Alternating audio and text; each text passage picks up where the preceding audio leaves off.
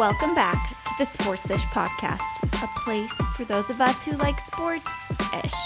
We are making sports fun, cute, and digestible. This is not your boyfriend's sports news. Guys, welcome back to the podcast. We are doing something a little bit different today. Uh, Ashton is not here. My my co-host, my husband, is not here today. It is it is a new guest, and my interview with our guest was long. And so I'm going to just basically intro who he is, and then we'll jump back into the interview so you guys can hear that and we don't take up too much of your time. But it is Father's Day weekend. And, you know, there were a lot of different angles I thought I could take with this. There's a lot of athletes who our fathers, really cute fathers, like Steph Curry, comes top of mind. Um, we just saw the NHL Stanley Cup championship game, and after the game, there were so many cute dads putting their babies like in the cup. It was pretty. It was really cute. Um, but I decided that I was going to do something a little different than I've done. We did like a whole mom episode for Mother's Day but with Father's Day, I am very much here because of one guy, and that guy is my dad. That is the reason that I'm here, reason that I'm in sports, reason that I wanted to pursue sports is because I was raised by my dad, and my dad loves sports. He's not just a sports fan, though, he very much has dedicated his entire life and career to sports, uh, always worked in sports. I talk often about being raised in a sports household, but I never really get specific on what that means. And there's, you know, many people who are raised surrounded by sports, but um, I quite literally, from the moment I was born, I was born in the middle of the busiest time of my dad's career. I quite literally have always been surrounded by sports and of all different kinds, right? It's been quite the trip and quite the journey, and it's given me the most unique, wonderful perspective on sports. And it is the reason that I wanted to work in sports.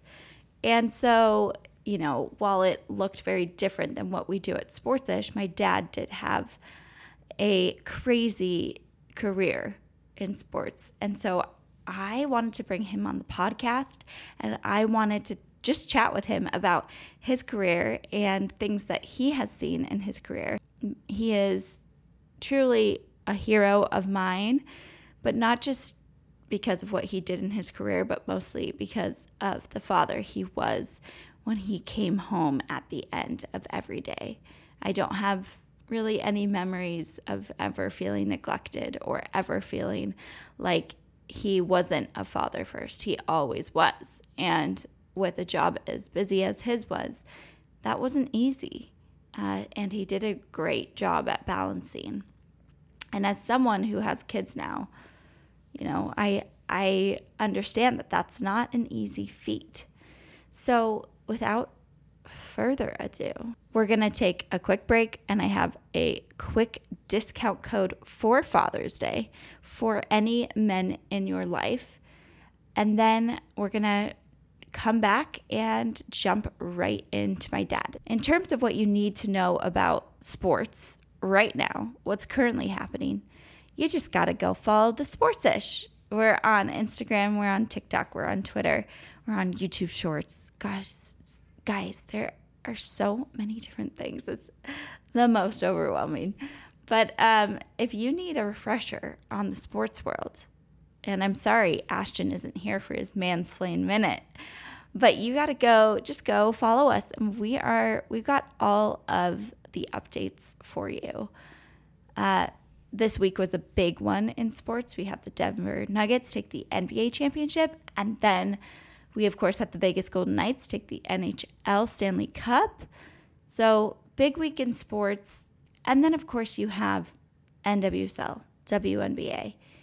You have MLS. Messi is here. He's in Miami. He's at the MLS.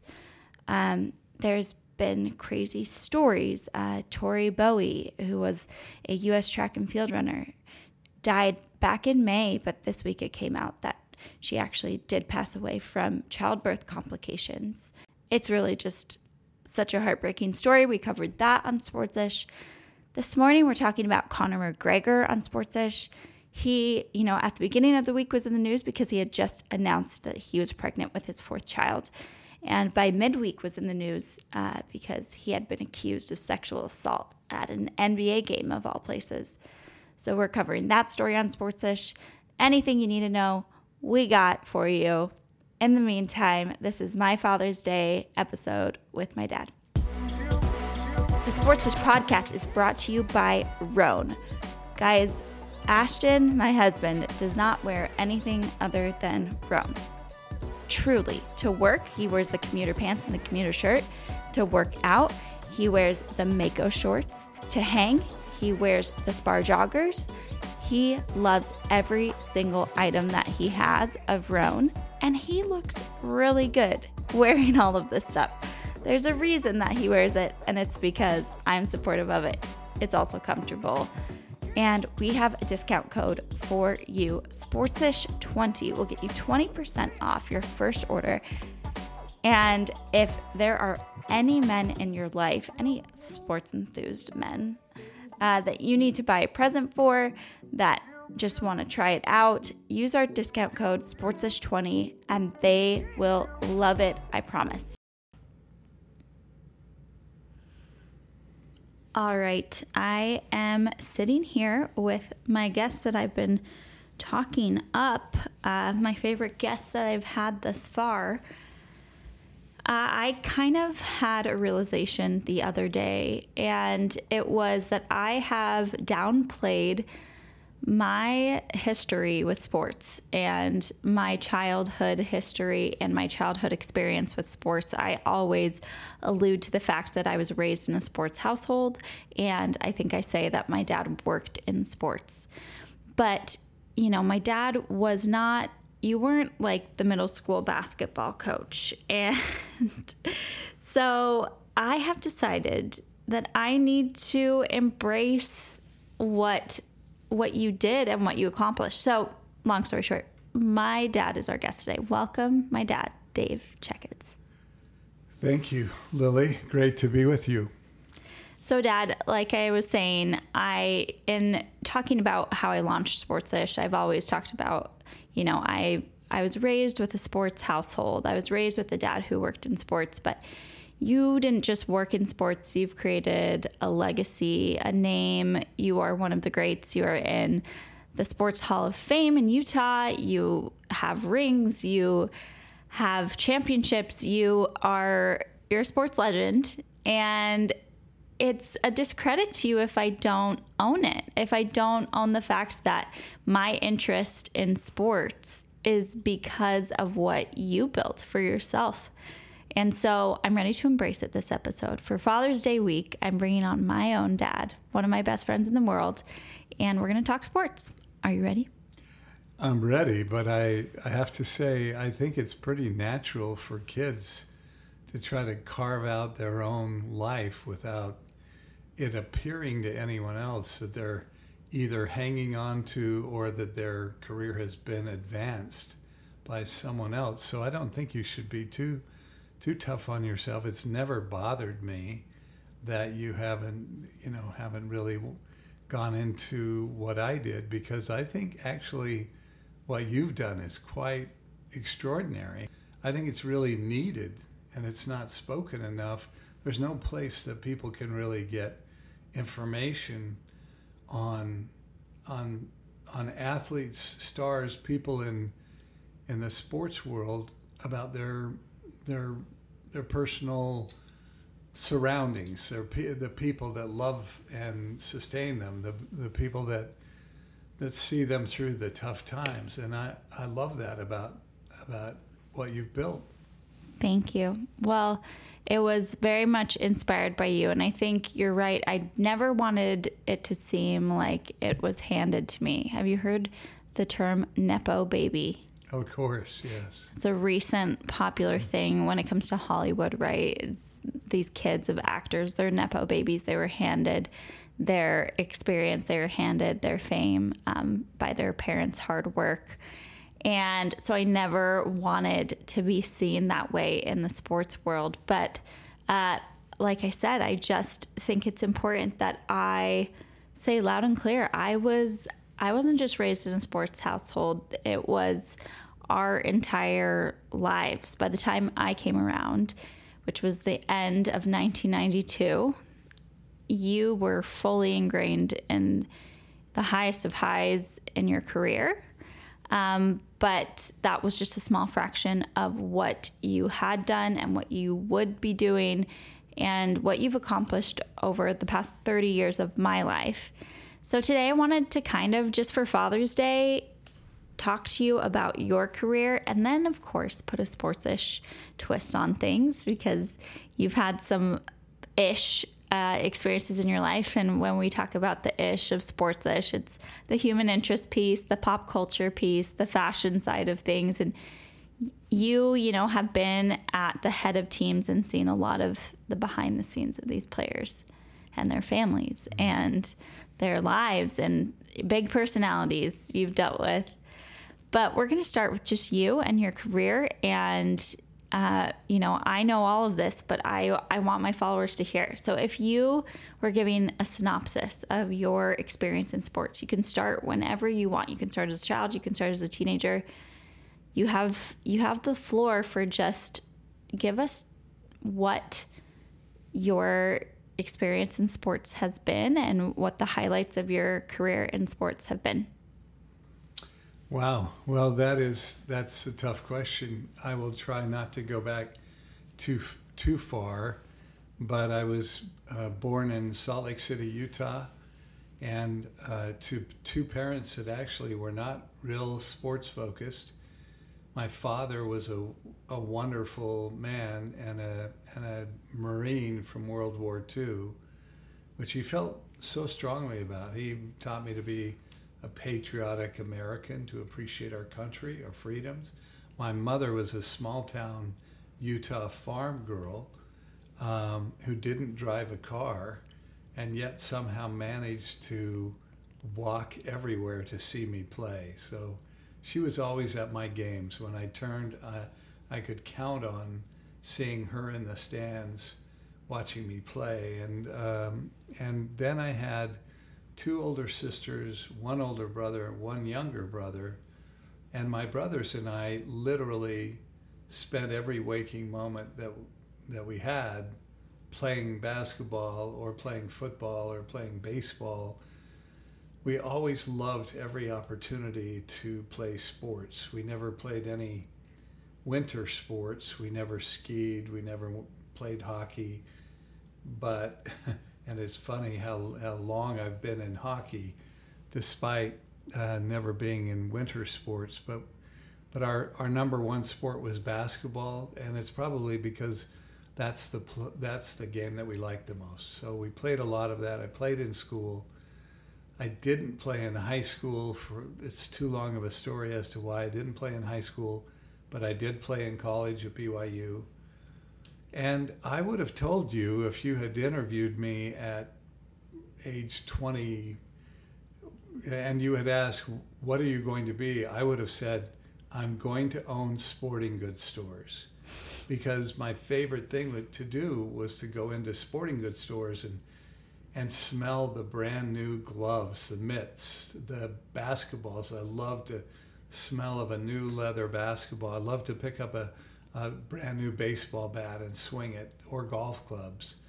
Um, and I, I would have said to you, I'll have a national chain of, of sporting goods stores. It wasn't supposed to be Dick's. It was supposed to be Dave's, you know.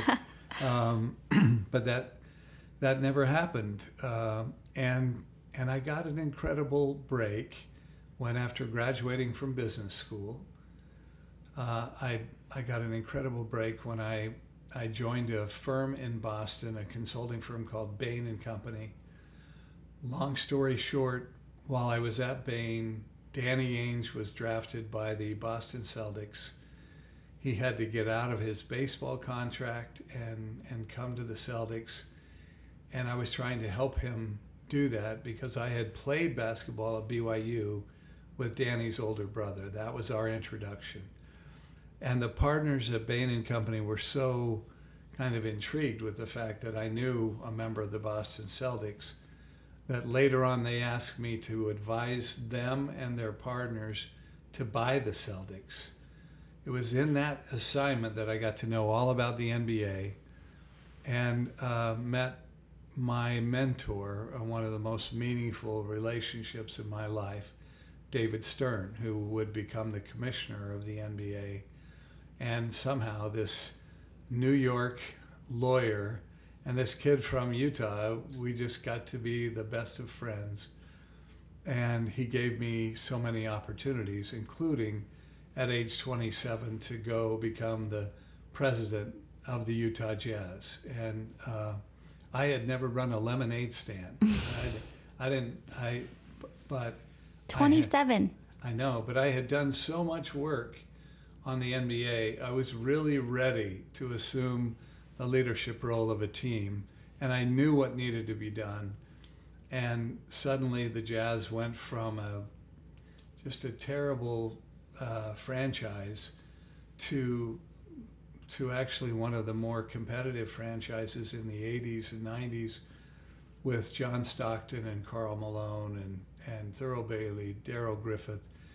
Really careful draft picks and a and a and great coaches and scouts and a great front office. And then we built a new arena. We bought a television station. And the jazz went from being a $2 million revenue business to a $100 million in revenue and making money. And wow.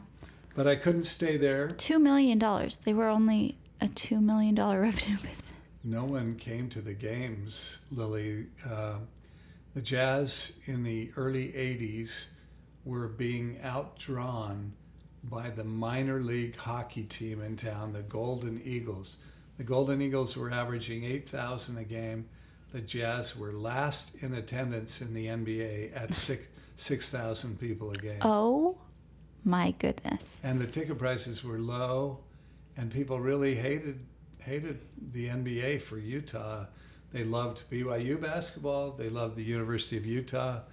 I designed a whole bunch of reasons and things to to send a different message about how good pro basketball was. And fr- and frankly, David Stern became commissioner in 1984.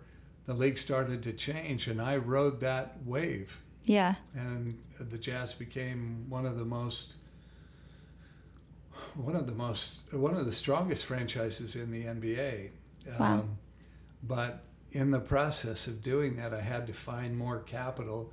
I brought in a guy named Larry Miller to be the owner.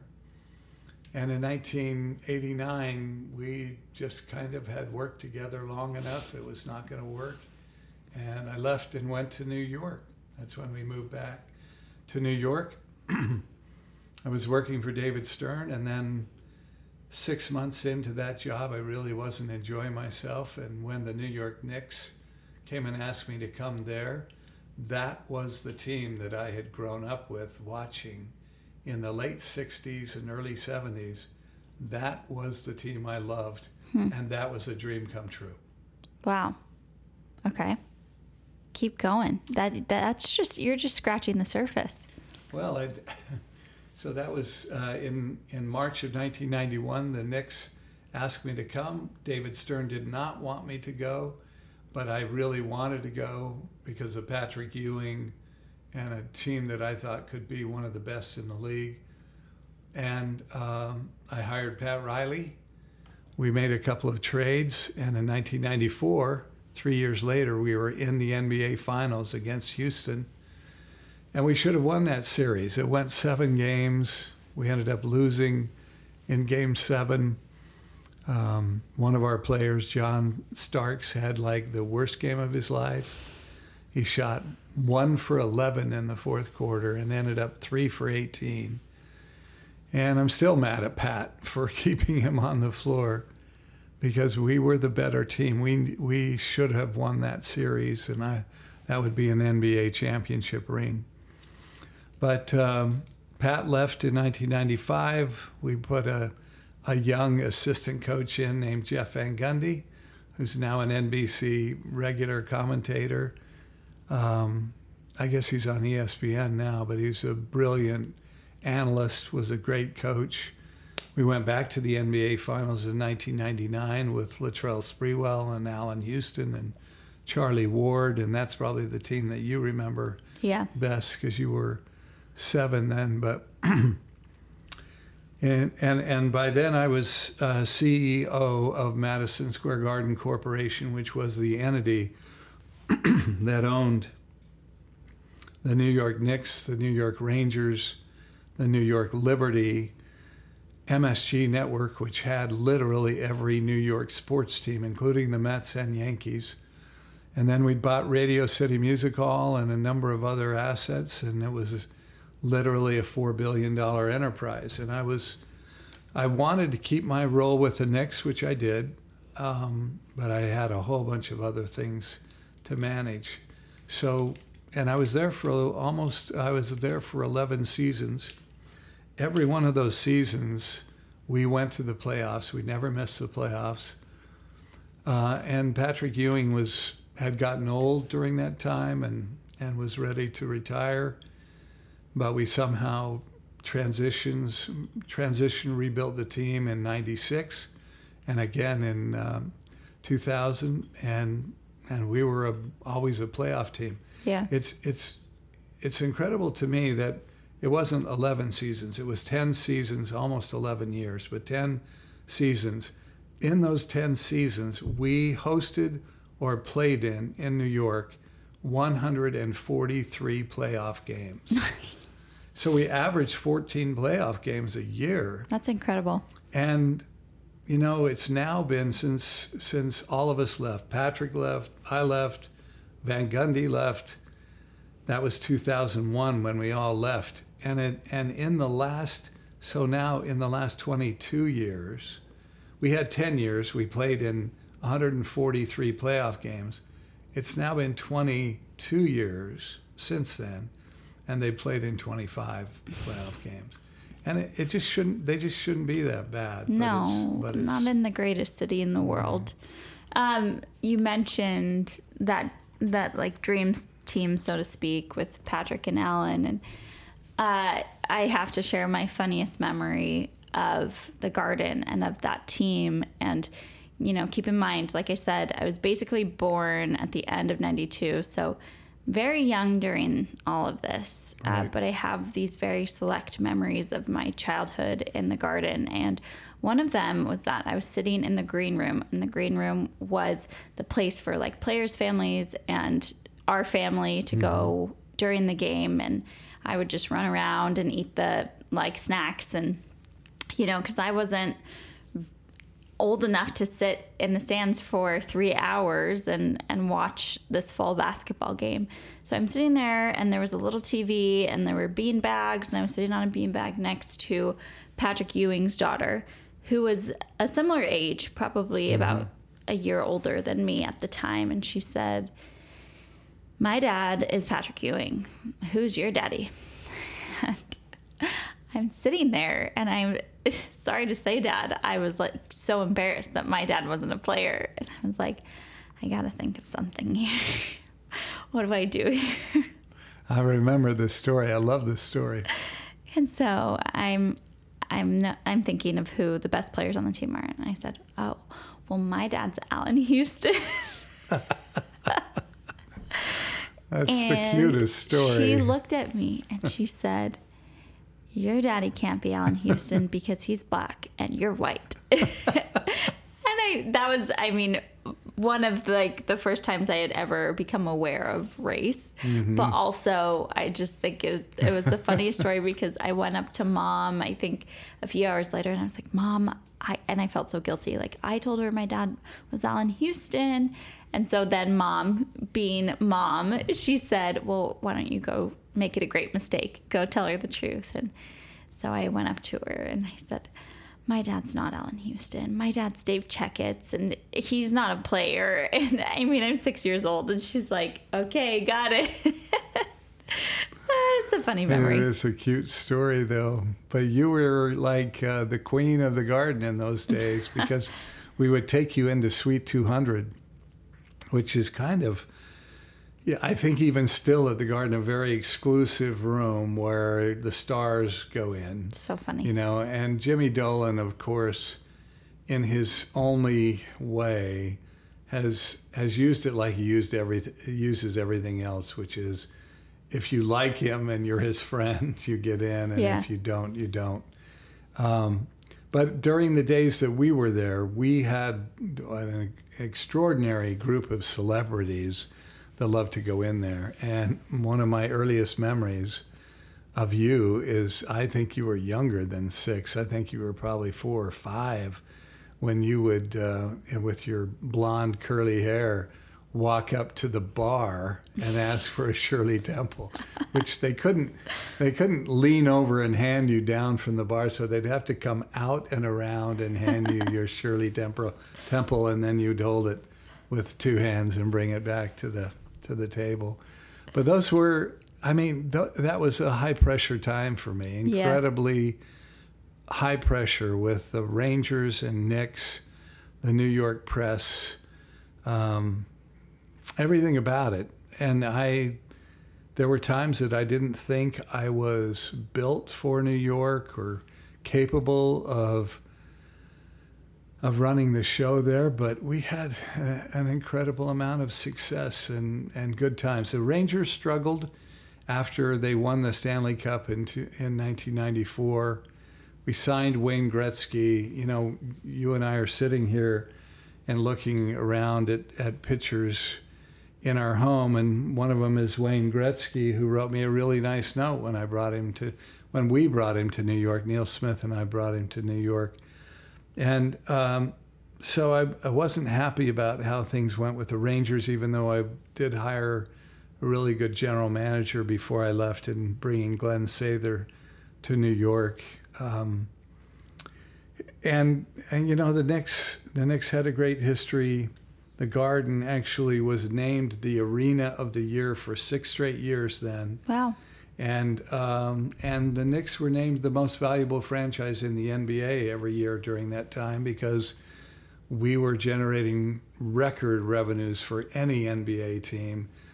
The Garden was always sold out. We sold out 410, no, 460, I think, straight games, which is still a record Wow. and um, and that was at very high prices. People were scalping tickets on the street. Uh, a playoff game with Michael Jordan, you know, you, you could you could pay ten thousand dollars for a ticket for one game. And Right. pe- people were doing that. So Wow. it was a wild it was a wild time in New York, especially 1994 when the Knicks were in the NBA Finals against Houston. The Rangers were in the Stanley Cup Finals against Vancouver. The Rangers won the cup uh, about a week before we were finished playing. I went to the Rangers championship parade down in uh, the Canyon of Heroes in New York. Over 3 million people showed up for that parade wow. just and you know all kinds of confetti coming down uh, as the players went along the trade route, uh, the the parade route. And I remember we were there. Ernie Grunfeld, who was the uh, the player personnel director of the Knicks, and I were there, and we were walking down the the parade route, and everyone was saying to us. We'll see you guys next week. You'll be here next week. I'm sure you're going to be here next week but we lost game seven and um, Two. to Houston, to the Houston Rockets. Olajuwon was stunning. He was so good. And they had all these young guards, Kenny Smith, who's now the TNT commentator, and um Sam Cassell, who was a rookie. They were Vernon Maxwell. They were really good and they were well coached and they had home court advantage and they beat us. Wow. Oh, dang. So you talked about high pressure during this time. Um, but like we do at Sportsish, you weren't just having such pressure because of what you were doing for your career. You also had six kids. In 1992, I was number six who was born. And so at that time, you're running, you know, the biggest arena in the world, so to speak. Uh, you're running these very popular teams. You're in this crazy city with crazy fans and you know you have radio city music hall. There's just so many layers to your career but then also you have six kids at home ranging from ages at this time like 16 to you know a year and a half 18 months. Um, how does that work? Where where does that pressure fit in the pressure from the family and did it creep into the career pressure well, I I don't I don't really think it ever crept into the career pressure. Of course, uh, when we moved to the East Coast from the West Coast, our older children had a real jolt to adjust to the schools here mm-hmm. that were much tougher than what they were used to in Utah. Plus, the fact that I was suddenly, instead of a 15 minute commute, mm. to uh, the Salt Palace and to downtown Salt Lake City, my commute was an hour and a half each way. And even though I later had a driver, it's still an hour and a half at least. You know, you're in the back of a car, you can't do anything. And this is uh, this is the part of the story where your mom becomes truly the star because right. she was here and she was a full-time mom and she was an energetic mom and and a loving person and actually I think more than anything else in those days it was an incredible benefit to me to come home mm. to hmm. be home and to feel safe at home and to feel loved at home and to love my my kids my wife and uh, the safety of our home in New Canaan, Connecticut, which is you know about 45 miles from Madison Square Garden, but a, a world away. Yeah. Yes, very much so. And here we are in that childhood home that you would come home to every single day. Still here, um, and I love it. And so, fast forward a little bit. I am eight years old, and I come home from school I have a lot of memories of the garden, but this definitely is one that stands out the most. Um, I come home from school and mom is away. She's, I think she's in Utah visiting family. I'm not sure. You can mm-hmm. correct me. And she, my nanny at the time, puts her on the phone and she tells me that our dog mm my best friend in the world, Winston, who is this beautiful golden retriever husky mix, has passed away.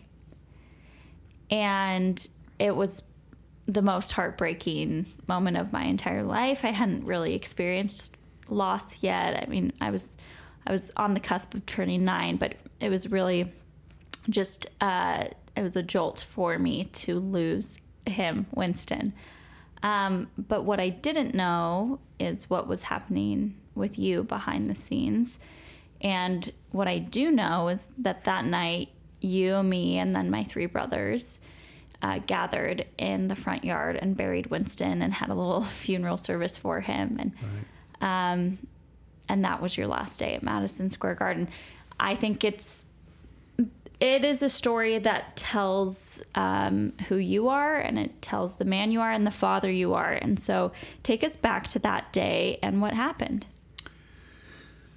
Well, uh, things had been things had not been going well with my boss Jim Dolan for a while. I th- I just was getting the feeling more and more that he wanted my job, and I also was getting the feeling that he was he was um, loading me up with things so much that there's no way I could succeed. Just no way. Yeah. So he bought he bought a, a bankrupt consumer electronics store called Nobody Beats the Whiz, which was which had I think about I think there might have been 40 stores. My memory doesn't serve me very well on this there were probably 40 stores, but he said, I'm giving these to you to run. And I had the garden, the network, the teams, Radio City, the other arenas we owned, one in Hartford. And I was so busy. I Yeah. didn't know where I would find an additional five minutes. And and and it was a bankrupt franchise. It needed an enormous amount of work. I, I just remember going home every day and once in a while, what I'd do is I'd have my driver stop in Norwalk and I'd go in Nobody Beats the Whiz. And I'd see these shelves that were empty and didn't have product. And, Yeah. and I'd feel so much pressure. I was so frustrated with it because I, I knew that Best Buy, which was another consumer electronics brand, had like a team of Harvard MBAs running that franchise. And I'm somehow supposed to be doing that along with what I'm doing at the garden. So I was growing more and more frustrated with him. And he was growing frustrated with me. And then he bought a chain of movie theaters called Clearview Cinemas, 250 screens scattered throughout uh, Pennsylvania, New Jersey, New York. And he gave those to me to run as well. And it just was, and I, I would ask him, "How- what, what's the logic of giving these to me? I mean, who in the company is busier than I am? Right. And he would say, Well, but you're the one who deals with consumers. You sell tickets. Consumers come to the garden. So I think they should all be under one umbrella, which just made no sense at No. all. So, so there was frustration growing on that particular day that we're talking about. It I know the day. It's May 9th of uh, 2001. I remember it like it was yesterday. Um, and and we had some problems with Clearview Cinemas, the movie theaters. And he called and said, "You guys come out here to Cablevision, and let's have a meeting, try to solve this, try to fix this problem." And so I took the guys who I had in the garden who were overseeing Clearview, and we went out there, and um, he started to really jump on them and and I thought was being very disrespectful. So I jumped in the way. I just said, "Wait a minute! If you have a problem with them, you, you got to have a problem with me Yeah. because they work for me. They're loyal to me. They're really good at what they do." But they're running the Garden and Radio City, and, and now they've got these movie theaters, and it's a bit of a jolt. And Jimmy took it as if I was challenging him in front of his people, and he got really angry. And he said, uh, You and I are going to solve this in my office right now. And I said, Great, let's go. Yeah. And we walked out of the room and we walked down the hallway out at the headquarters of Cablevision. And we walked into his office. But as I was on my way into the office, his he had a wonderful assistant, Paula, who said, Hey, Dave, there's a phone call here you better take. And I said, I'm supposed to go right in there. He, she said, You better take this. And then she went in and told Jim that I had an important call. So I pick up the call and I said, um, Hello. And it's Maggie, my assistant at the garden. And she said, Your nanny at, at home, who's with your kids, is calling. Winston has died. And I said, You've got to be kidding. She said, No, hold on, I'll put her through. So she put put her through and she said, Mr. Checketts a, I'm so afraid. Winston just walked out in front of the house. And this is a big, beautiful white dog. We've had him for 15 years. He meant everything to all of us. Yeah. So he walked out on the front lawn and laid down and and died. Just know? very unexpectedly. Yeah. I mean, he was 15. He, he was old, but he just, it was unexpected. He went out and laid down and died. And um, so I said to this woman who was with our kids, but none of, no one was home from school yet. I said, I will be there as quickly as I can. Then I went into the office with Jim and I said, I don't really care what you have to say. I have to go. I don't have a choice. And when I said that, I was looking out the back window of the cable of his office at the Cablevision helicopter, mm-hmm. and the wings started to turn because Paula, his assistant, had called the helicopter pilots and said, "You got to get this guy to Connecticut as quickly as mm-hmm. you can." Wow. And when that happened, she, Jimmy turned and said, "What's that about?" And I said, "I got to get home." He said, "What's going on?" I said, "I I don't have time to tell you." Yeah. He said, "We have to solve this now. If you leave, this will be it for you." And I said, "Then it's it for me. Yeah. Then it's it for me." But I don't want to. I'm not trying to sound like a hero. We were at each other anyway. It wasn't Yeah. positive. I knew it was not going to last. So I went and got on a helicopter. I remember that day flying over the Long Island Sound. We landed at the White Plains Westchester Airport. There was a driver there for me. I jumped right in the car. We raced home. And as we pulled in the driveway, there was your brother, Nate. It's hard for me not to be emotional as I think about this. He's he's out there laying by, you know, he's on the ground petting this his dead dog, Winston Yeah. and he's got a blanket over him, but he's still he's still petting him. The tears running down his face. I was so glad I got home because then Andrew came home and Ben came home, and then it was time for you to come home, and we all just sat around there with him for the longest time. Yeah. And then we said, "Look, we we got to bury him." You know, I remember taking my cell phone out of my pocket, and there was 45 missed calls. You know, just everybody who was in that meeting, hearing that I had left and wondering if I was okay. Everybody checking with me, and Maggie trying to get me to answer the phone. And so we we got the shovels out of the garage. We went out into the forest in the front of the house, and with your brothers, I st- we started digging. Yeah. And you were so cute because you would go in the house and get everybody a glass of water and come out and and we were working really hard because this is a big dog and we needed to dig a deep hole so he would be safely buried and no animals could dig him up. So we went down about six feet and it was, I mean, it was tough, but we were also emotional. Everybody was taking turns digging. And then your brother Nate had this big Defender Jeep, this big yellow Jeep with spotlights on it. So I drove it out into the forest and put the spotlights on so we could finish the hole.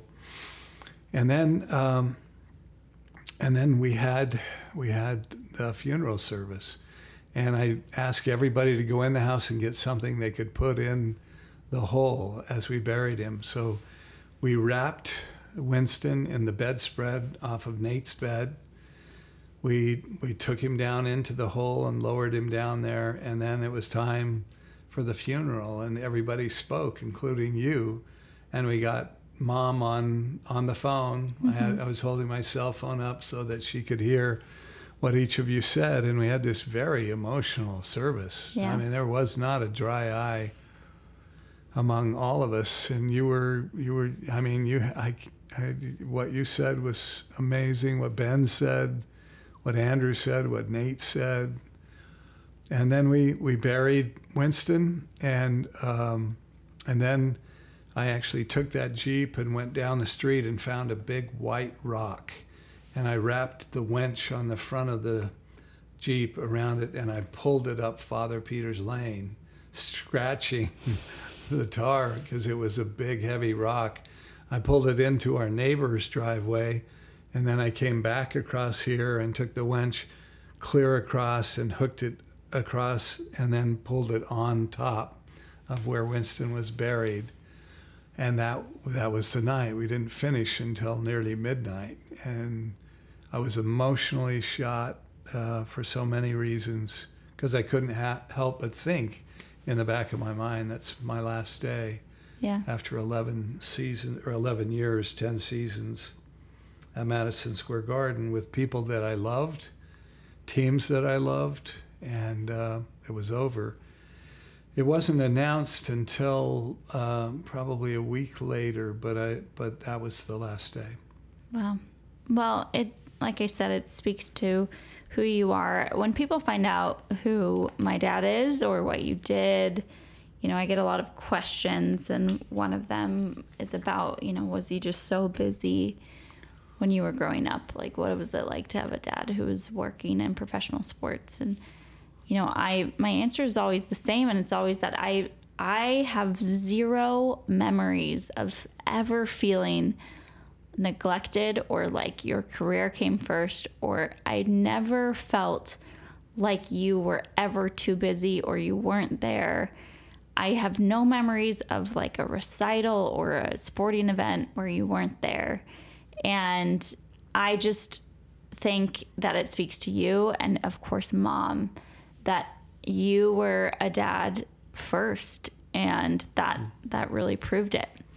But I think after you left Madison Square Garden, you did um, you went into probably your career, the highlight of your career, I would say, and that was the assistant coach of the Orange Starburst softball team. Yes, that that probably is the highlight. Yes.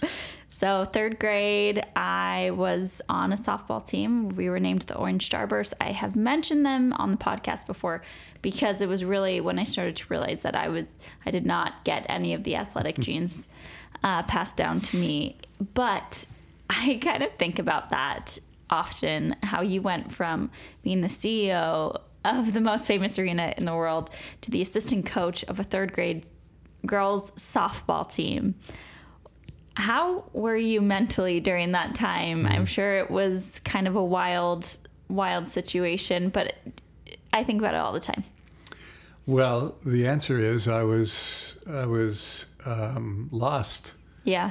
uh, professionally, and I was angry. I was angry that it had been taken away from me, but that I didn't have much of a choice. I could have drank myself to death, I guess, but I don't drink, as you know.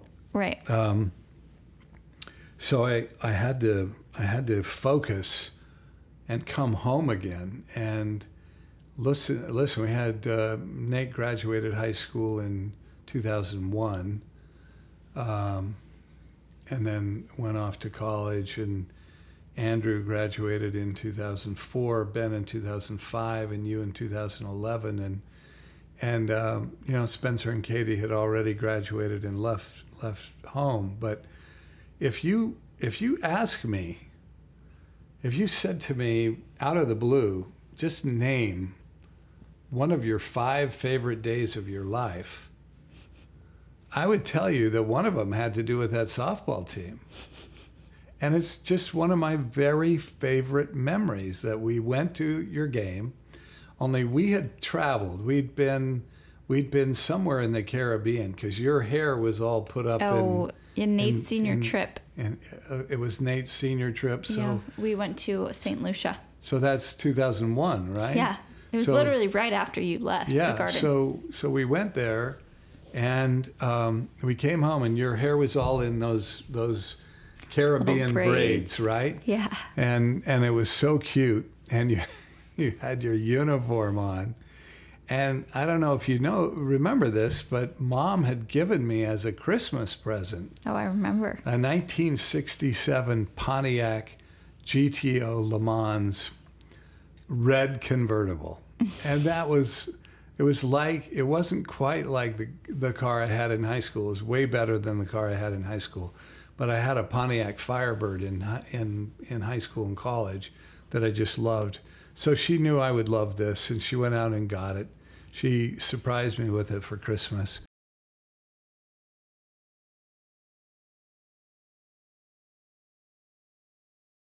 I had you in that convertible, and we'd been to your game, and now we were on our way home. And I literally remember this moment like it happened yesterday. We we we I went driving through New Canaan on perfect, pur- purpose, um, and you're you're sitting in the front seat with your seatbelt on, barely sticking up far enough to see. And we're driving through New Canaan, and as we stop at the crosswalk, there's a man who's probably in his late 70s, maybe 80s. He's walking across the street in front of us. I've stopped at the crosswalk, and he looks at me and he just stops right in the crosswalk and smiles. And I'm, I'm wondering, what is this about? He's totally stopped. And he says, You're having a good day, aren't you? and I said, Yes, I really am. And he said, I'll say you are. A convertible and a blonde. Like, what could be better than that? And he laughed, put his head back and laughed, and then walked across the street. So, so yes, I missed the garden. I missed the challenge of winning. I missed the players and coaches and friends. I had such a good team of people in there, such a really good team at the network, everywhere. It was a great place to work.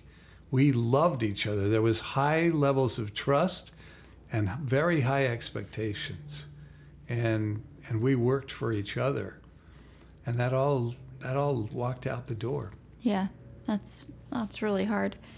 Um, and then you you were home with six kids and you know as tom brady taught us this year sometimes you go home after being having a busy career and you think what have i done i better go back to work yeah. that joke is that tom brady retired and saw what being a stay-at-home dad is like and said i better unretire real quick and he did but now he is officially retired um, I have so many questions for you, but real quick to hit the highlights of the rest of your career. Mm. Um, when I was 12, I remember Real Salt Lake. So tell us about that. So I, I wanted to be an owner. I didn't want to ever work for another owner. I'd had a bad experience. Uh, some of it certainly my fault. Larry Miller, Jimmy Dolan. Um, I wanted, but I wanted to be an owner. So I, I bid on a franchise that was being offered by Major League Soccer and I was very complimented two Major League Soccer owners that were legendary Bob Kraft, Lamar Hunt, and then also a third in Phil Anschutz. They all called me and said, Look, we need you. We need people who can operate teams, and we want to sell you the 12th franchise in Major League Soccer, and you put it wherever you want. You decide where to put it. And I said, I want to put it in Salt Lake City. It's my hometown. Uh, as you know, we were building a, a, place out there in the mountains, which was part of my dream. We had bought that in 1998, and I was, we'd build a guest house. We build a, uh, we were, we'd build a barn. So I loved it up there, and I wanted to put this. I wanted to work in Salt Lake, even though I wanted to stay here. Hmm. So we we continued to live here, um, but we bought the 12th team in Major League Soccer uh, history, um, an expansion team, which I named Real Salt Lake because I'm a great admirer of Real Madrid. They're my favorite soccer club in the world. Yeah. I had spent a lot of time over there. They'd given me permission to use the the the, the team, the team name. We launched it in 2005 in Salt Lake City in the University of Utah Stadium in 2006, we um, we we launched an effort to try to build a stadium. In August of 2006, one of the most famous days in the history of the club, you again had a role there because I was trying to get the Salt Lake County government to give me permission to build the t- build the arena.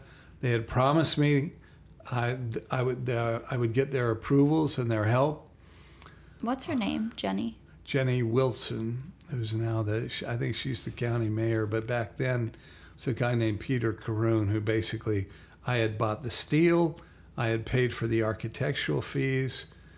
I was I was neck deep in all of this, and he just said, "This is going to get done." And then on that day, the day August fifth of two thousand six, was the day before Real Salt Lake was going to play Real Madrid.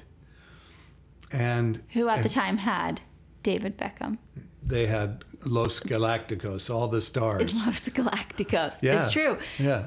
Uh, Zidane, Zidane, Beckham. Um, Who was the Dutch player? oh, Van Nistelrooy. Van Nistelrooy. Yeah. I mean, these are big names in soccer. yeah, they were they were a great. And they were club. coming to Salt Lake City, Utah. of all places. You did that. It was a big deal, and um, and Salt Lake was so excited about it. We Yeah. sold fifty five thousand tickets.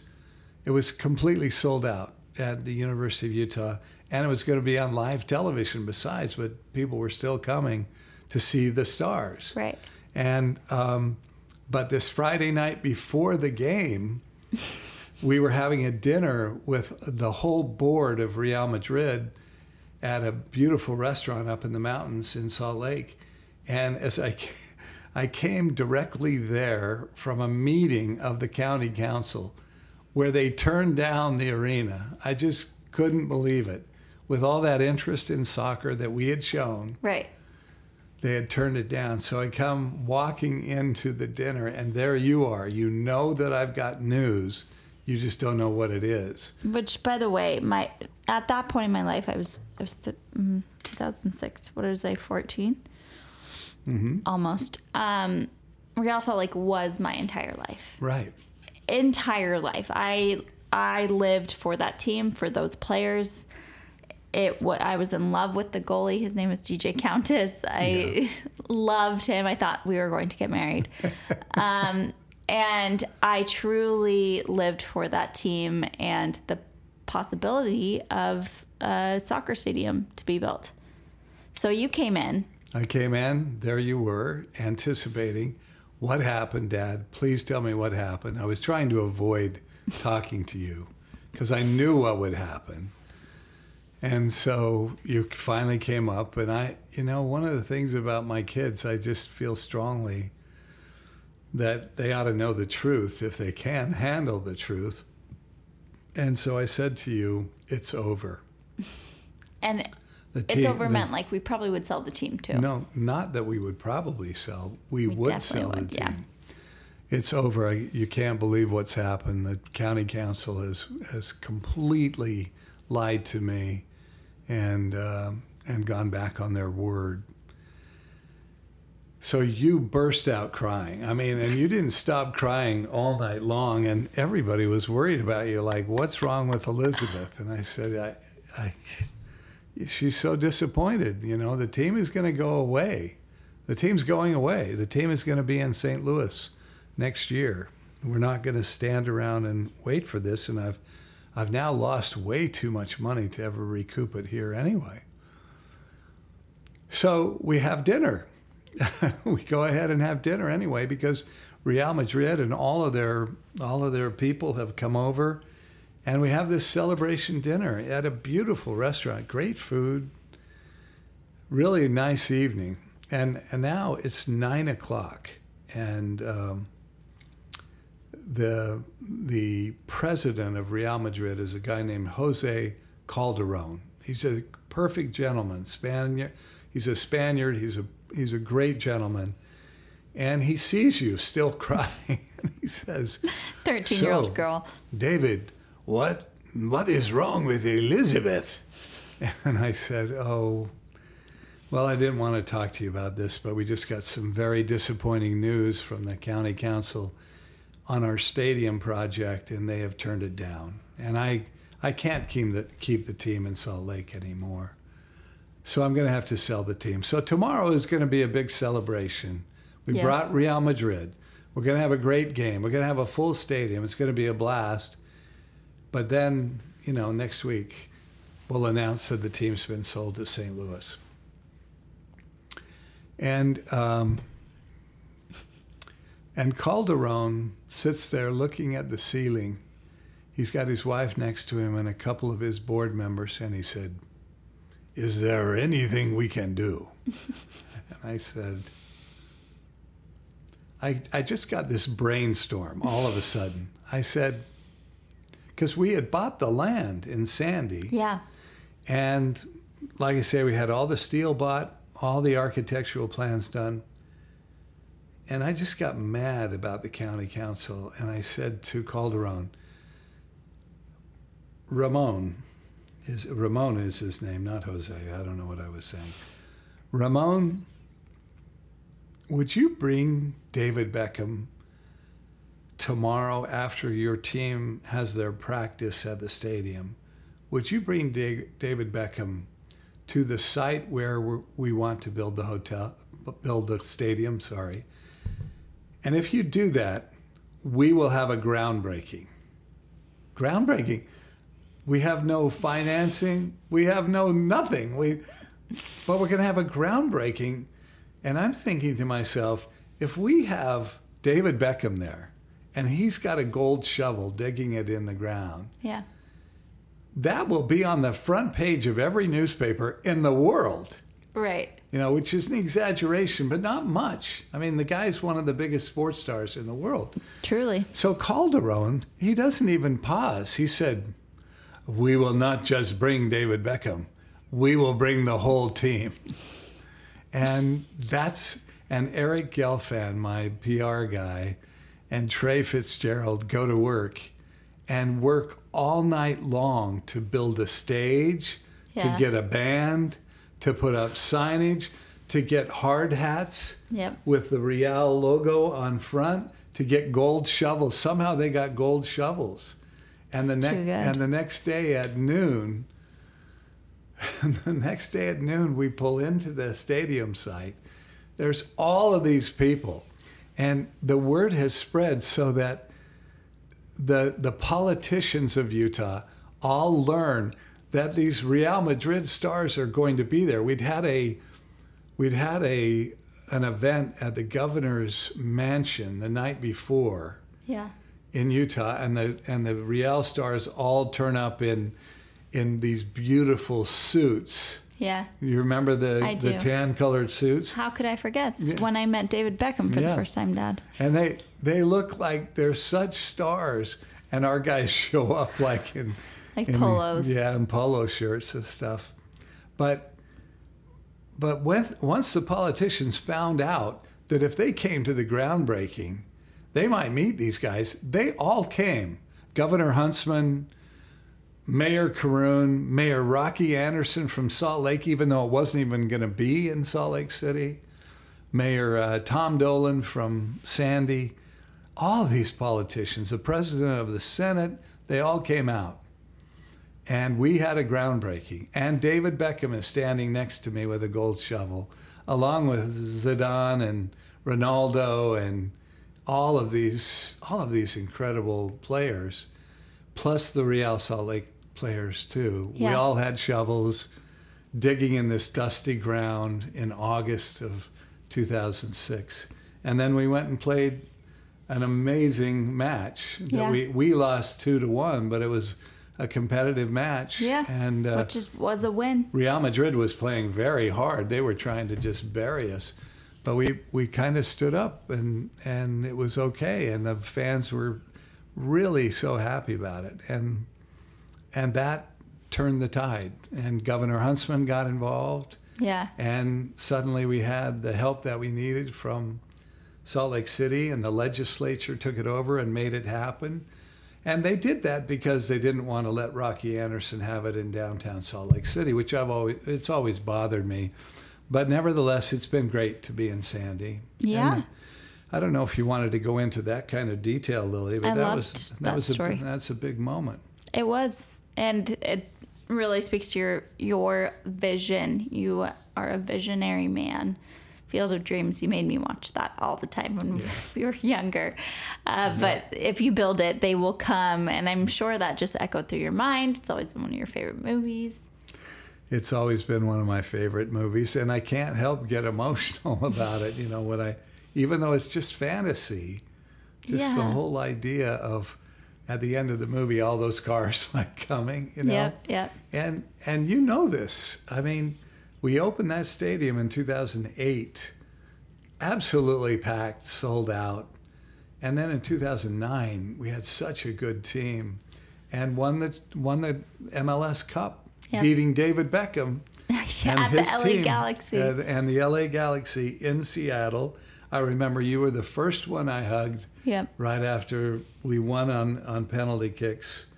And that was the first professional championship in Utah in 40 years since the Utah Stars won Wow. the ABA title. Wow.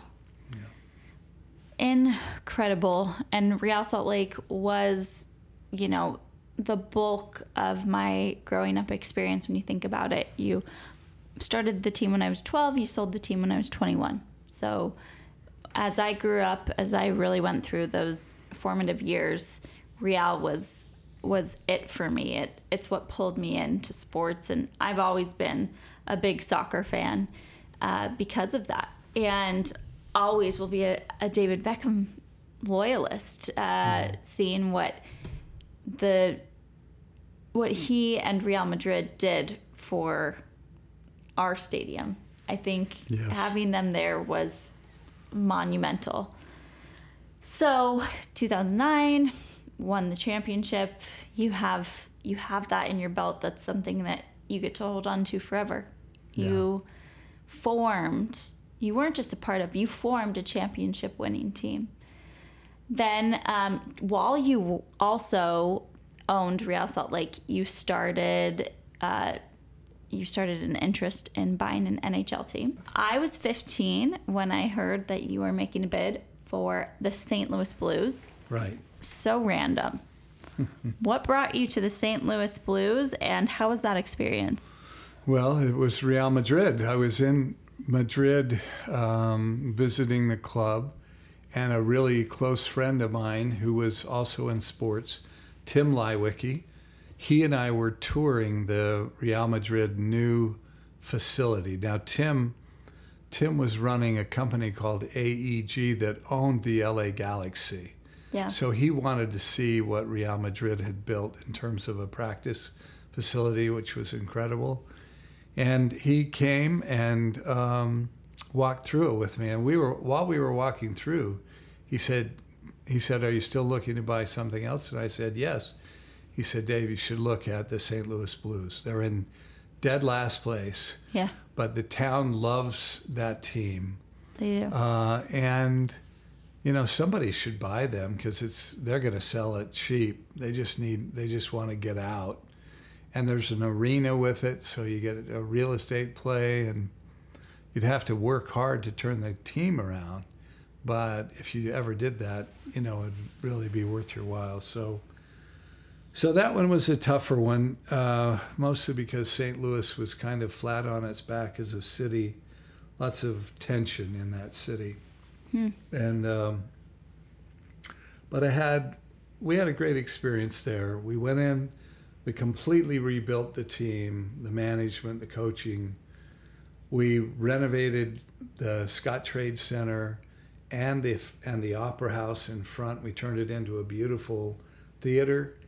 Um, we spent a lot of money doing all of that, but really gave the city, I think we gave the city a great team and a great uh, a great arena and a great theater, and I, I basically sold it all uh, the day I, I finished selling my interest the day after they won the Stanley Cup in 2019. At that point, as you know, we're in London right. but that was uh, that was when we sold our interest. So technically, we were a part of a Stanley Cup championship team. And you you built that. You built that culture. You um, reignited that flame in St. Louis. So you know, obviously, there was more after that, but mostly at that point, you and mom went on a church mission for three years. Right. Um, you had a hand in Legends, which was a hospitality group for you know stadiums, uh, Right. Yankee Stadium, Cowboy Stadium. My partners were the New York Yankees and the Dallas Cowboys, and it was a it was a it was a company that that did food and beverage, hospitality in stadiums, did it really well. yeah, It was not my favorite uh, role as CEO, but I got to do one project that means the world to me, and that is we won the bidding on building out the new World Trade Center, the One World Observatory at the top of the World Trade Center. We got the right to do that. And I got I used um, the same guy who built the stadium in Salt Lake City, Dave Kirshner, brought in 11 technology companies and we put together a beautiful feature in One World Trade Center that is um, it's memorable, it's beautiful, and uh, of course, we just happened to use that to let your uh, fiance propose to you at, Yes. the, at the top floor. In 20, uh, 2015, Ashton proposed to me at the New World Trade Center, One World Observatory. Kind of a fun fact. He was dressed as an employee. yes. Yeah. To So like throw me off. him. Yeah. It worked. Yeah. Um, okay. And here you are, 2023. And you're not at all retired, but maybe from the sports world, right? Is that how you feel? I don't think that I know. I mean, um, I, I will tell you this. Yeah. Watching the NBA Finals, Denver, Miami, Mm-hmm. I just remembered how much I love that competition Yeah. and building cultures that can win. Right. That's what I think I do better than than anyone else. I think so. And so I'm writing a book on that subject. I'm working Oh. with uh, four students from Harvard Business School and a professor who was a friend of mine clear back at Bain and Company. He's a professor now at Harvard. And I'm working with these students and I'm interviewing people who know how to build winning cultures. And and the working title of my book is Championship Cultures. What does that look like? Right. And I want this to be not just for sports teams, but for hospitals, for uh, universities, for companies. Media That- businesses. Yeah, media Sports-ish. businesses that, that want to build businesses where people can come, work, and do their best work Yeah. and feel trusted, Yeah. feel valued.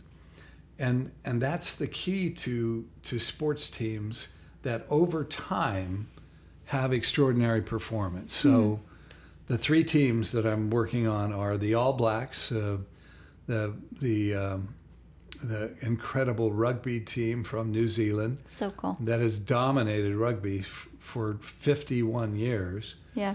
Real Madrid, um, and I've been talking to them, and I'll be with them in Dallas on the 29th of July when they play Barcelona there to finish those interviews. The Golden State Warriors are are on my list, and for good reason. In the last eight years, they've been in the NBA Finals six times. They've won it four times. They're officially a dynasty They are. and they and they built a culture that is really kind of second to none. So, so Golden State, but I'll also spend some time with Mike Krzyzewski from Duke, and and um, some some outstanding leaders in women's sports that have had dynasties. You can probably guess what they are, but until I do the interviews, I'm not going to name them. And I, I want to learn as much about this. I think I know a lot about it because Yeah. I've had this experience. And the book will actually draw on my experience at the Knicks, at the Jazz, Yeah. at Real, uh, even At the our Blues. even at the Blues and our missionaries. I mean, Yeah. we had an incredible run in London uh, for our missionaries, and it actually it's the same set of principles: Right. high levels of expectation, very high trust and support Yeah. for those that you have working for you. So I'm excited about that. I bought, uh, I raised a bunch of money and bought um, all of my son's partners out of Rhone, so that Rhone is officially a family business for us now. And I'm very much involved in that company and looking forward to what we can build there. So, You're doing a lot. and, and then I, you know, I own a, I own a, I'm one of the owners of Burnley Football Club in the English Premier League, and a media company in London called uh, Gravity Media. So I'm as busy as I want to be. Good. But the best news is, the very best news is, I was able to take our whole family to Hawaii in April, Yeah. all 33 of us. Yeah. And I get emotional just thinking about us all being together over there and how much fun we had. This is the best. And how much fun it was to watch everybody so united Right. and so um having so much fun. So that's, if, look, I don't, do I want to be in sports?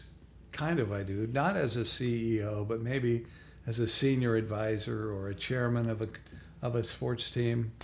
I really think I could add so much.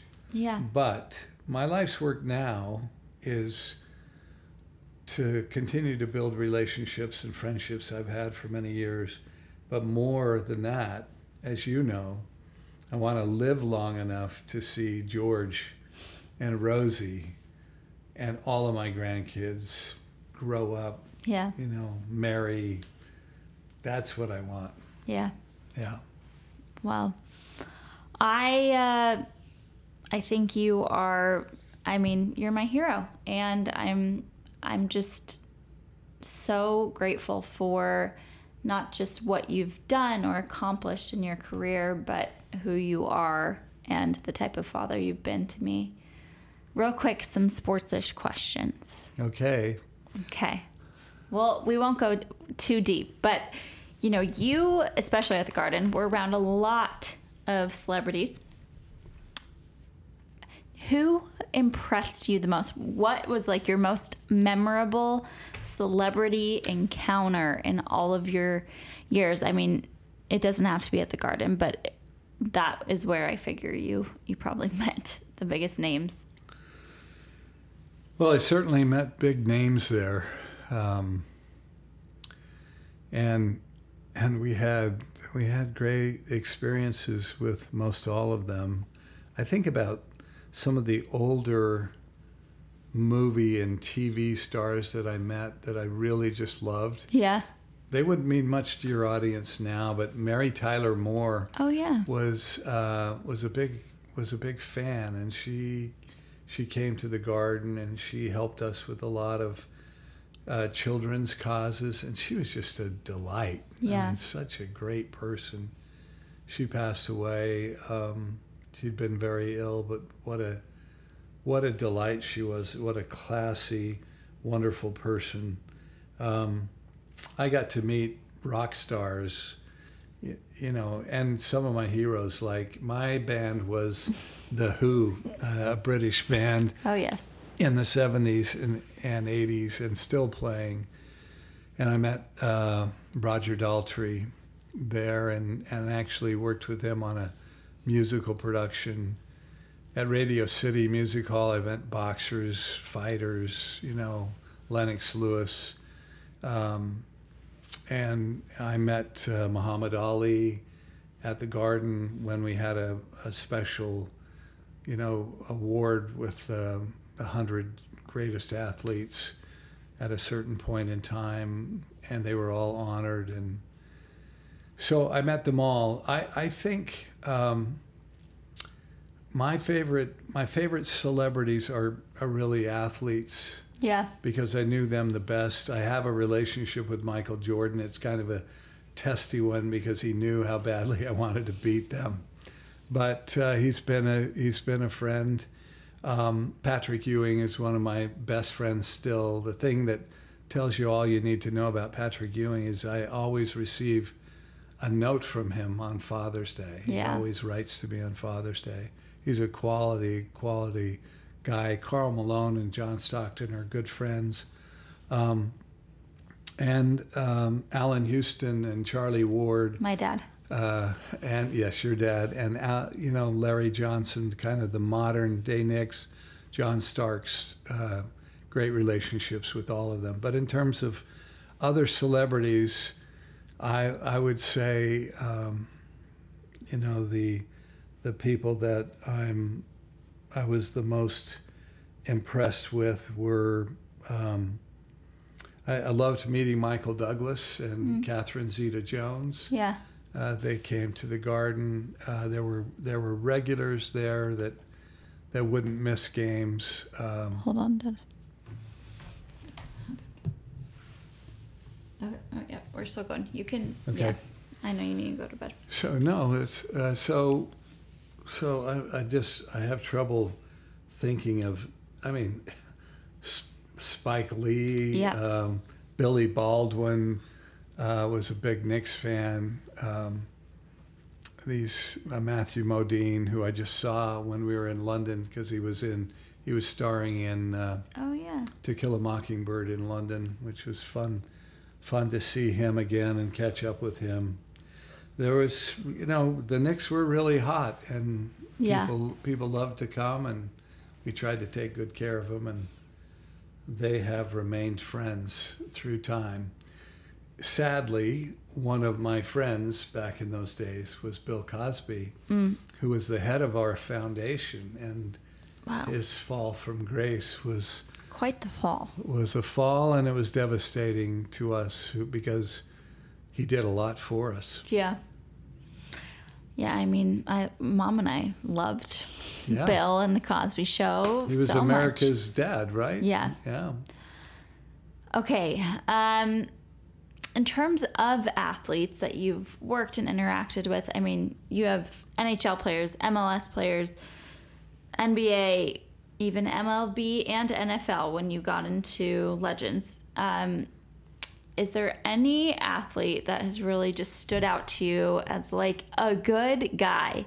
Because we talk a lot, unfortunately, about some scandals and you know a lot of cheating accusations and like this season in particular it felt like everyone had scandals. Ja Morant's gun scandal. It, um, who has stuck out to you in all the leagues? Just you can name a few but just anyone who you're like that is a good guy. Well, I've had the opportunity to meet a lot of people. I've, I've probably people that I've actually forgotten about now, but um, you're right. There are some some great people. One of my favorite groups of people are the guys that broke the 54 year jinx and won the Stanley Cup for the New York Rangers. So Mark Messier, uh, Mike Richter, the goaltender, Brian Leetch, their f- famous defenseman, Kevin Lowe, Adam Graves. I, I, I mean, I trust those guys anytime. They are, they are, they were great players, but great, great individuals, great people, great teammates. you've always said hockey guys Yeah. are, are pretty respectful kind-hearted I think guys they, I think most of them arrive with great values. They've been, they've grown up in little towns. yeah farming towns um, on the ponds. Wayne Gretzky is one of the best people I've ever met, and uh, and I I'm so impressed with him as an individual. I really am. I I, I have great respect for him. Uh, in basketball, I, you know, the, it's the people I named: Karl Malone, John Stockton, But Karl Malone, scandals. Well, I'm disappointed for him, and Yeah. disappointed that he he didn't take care of that when he when he needed to. But Right. When he arrived for us as a 22 year old, he did everything I asked him to. Hmm. But but look, I got along with with people with bad reps too, like Yeah. Latrell Sprewell, and Yeah. and he came to the Garden and actually did a great job for us. Was a great player, but you know, then then uh, like I told you, your dad, Allan Houston, uh, Charlie Ward, Charles Oakley, Patrick Ewing, John Starks, these Larry Johnson, and Larry's got a you know he's got a bit of a checkered past. And, LJ. kids all over the place. But but as a teammate and as a as an employee, as a player, boy, he always gave us 100% of what he had. So uh, in the MLS, I had a, a great championship team Yeah. with Kyle Beckerman and Nick Rimando and, and Chris Wingert. Jamison Mo- Olave and and and uh, Nat Borchers, um, just just a and Javier Morales, who's now the general manager of Miami. Oh, is he? Inter Miami, yes. No way. Oh no, he was a big part of s- signing Messi because he's Oh, from that's awesome. Argentina. So, so um, I had an incredible and Jason Kreis, the coach, who I asked to retire He's and take over, the best, the best. So I, I've met, I've I've I've had a lot of great friends, met Yeah. a lot of wonderful people, um, and and really grateful for the run. Yeah. Yeah, I feel like uh, you've mentioned Derek Jeter being a really good guy. Oh gosh, no one handled his career in New York better than that guy did. Yeah. I, I love that guy. It's easy to love him as a fan because he was such a constant for the Yankees. Yeah, and but like you look at A Rod, who played at the same time, just kind of seemingly the worst. But on the other side of it, Derek Jeter seems like a really respectful. Well, I, I, I know I know A Rod too. I've had dinner with him. I saw him recently at the All Star game in Salt Lake City oh, and Oh yeah. Spoke to him. He's an owner in Minnesota now. Okay. I think he's trying to to build a respectable life for himself. I wish him well. Yeah, for sure. Um. Okay. I'm trying to think of any other sports-ish questions. Uh, Uh, you know, we should mention the New York Liberty players, Rebecca Lobo, Teaspoon, you know, Rebe- Yeah. Rebecca, or um, Teresa Weatherspoon. Um, just a, we had a great group of women, and uh, Carol Blazejowski was the general manager, and we, we almost won the title our first year. So that is something I want to talk about, and then we can wrap things up. But one of my main goals with Sportsish is to bring more people information about women's sports. I I love mainstream sports. I love the big four: the NFL, the NBA, the MLB, the NHL. But the WNBA is making a name for themselves. And you had such a hand in the development of the WNBA. And it's not something that I knew a lot about until recently, how how involved you were. So talk to me about that experience and your experience with the New York Liberty. So David Stern uh, had a vision. I think it was in 1996 or seven that we talked about launching a women's league uh, called the WNBA. I knew immediately it was a good idea. Uh, the world was changing, athletics was changing, sports was changing, and uh, we had a we had a chance to do something and make a statement. The NBA was growing in its popularity and its economic power, and the timing seemed right. So when David asked me to support him in this, I I didn't hesitate.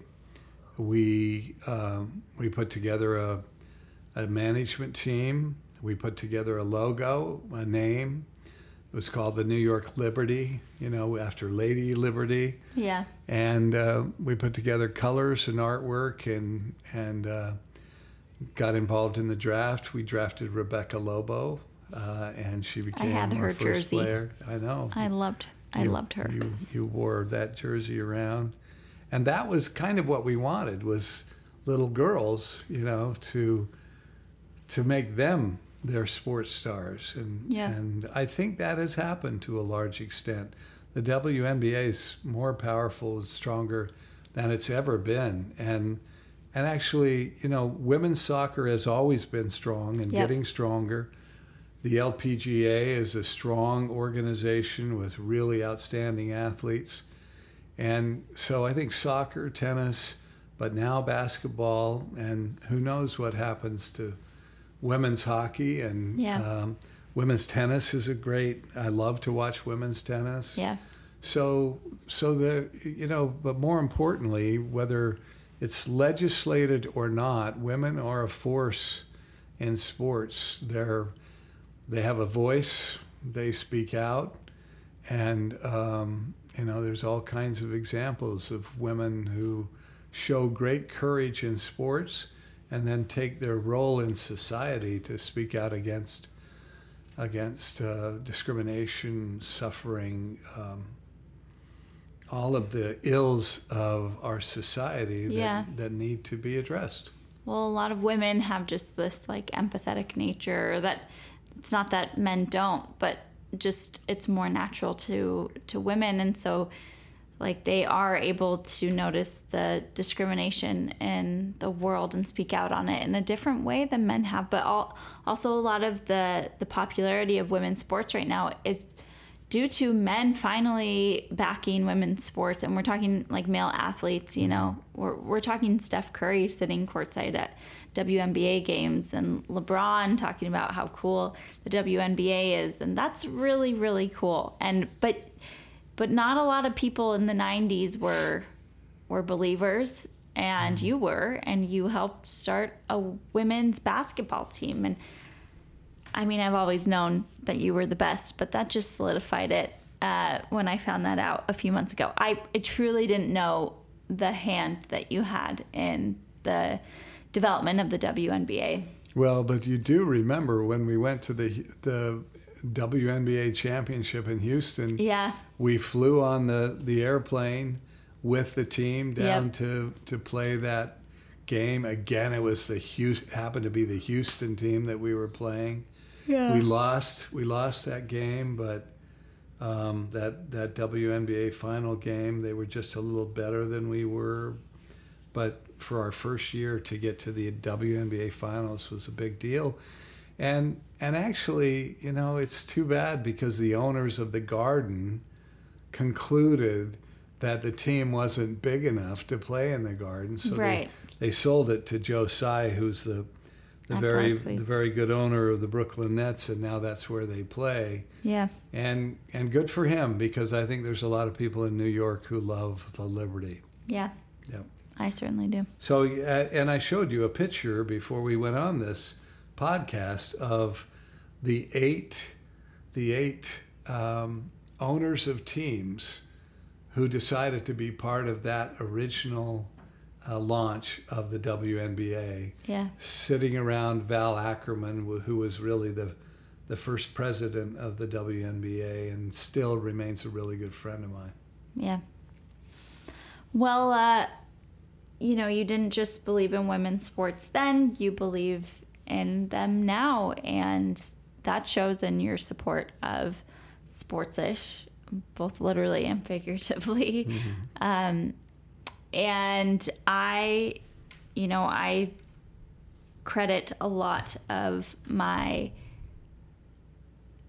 traits in starting this brand and the ability to start this brand to you. Uh, I I really feel like my passion and my drive. Um, what did mom call us the other day? She's like, "You and dad are are doers and dreamers. You both are."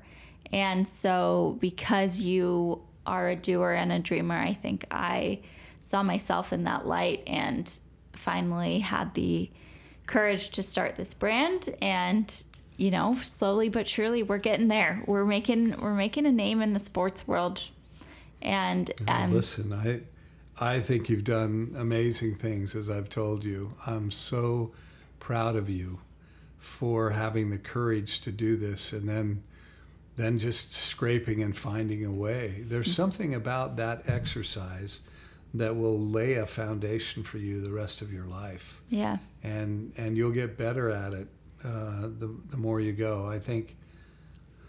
Look, I think Nate um, and Rhone, uh, Ben and Rhone, Karis and Rhone, they all had a role to play there as a founder, and and Rhone is really doing very well now. But it's, boy, it was a, tough tough road for them for Yeah. a while.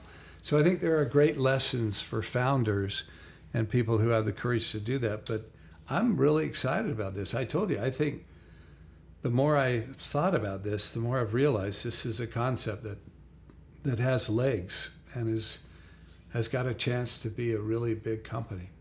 i hope so we're we're going after it and I know.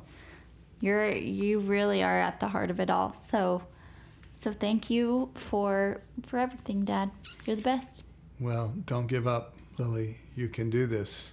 yeah and and people will sports is an incredible industry now. It's so big. It's so important. It's and people all want in. So right. you're in a really interesting segment of it that people want to see. So i couldn't be more proud of you and and thanks for this father's day wish. It's fun to be with you. Thanks. Well we will we'll maybe catch up with you next father's day see where things are at with the book. that'd be awesome. All right. Plan on that. thanks dad